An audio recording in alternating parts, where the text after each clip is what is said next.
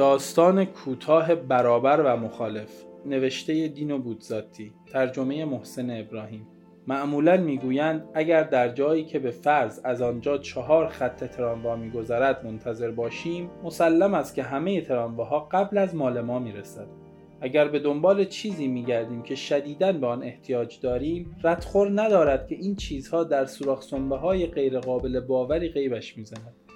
اگر پس از ماها به دوستی که هیچ وقت از شهر تکان نمی‌خورد تلفن کنیم تا کاری برایمان انجام دهد مقدر است که همان صبح بیرون رفته باشد.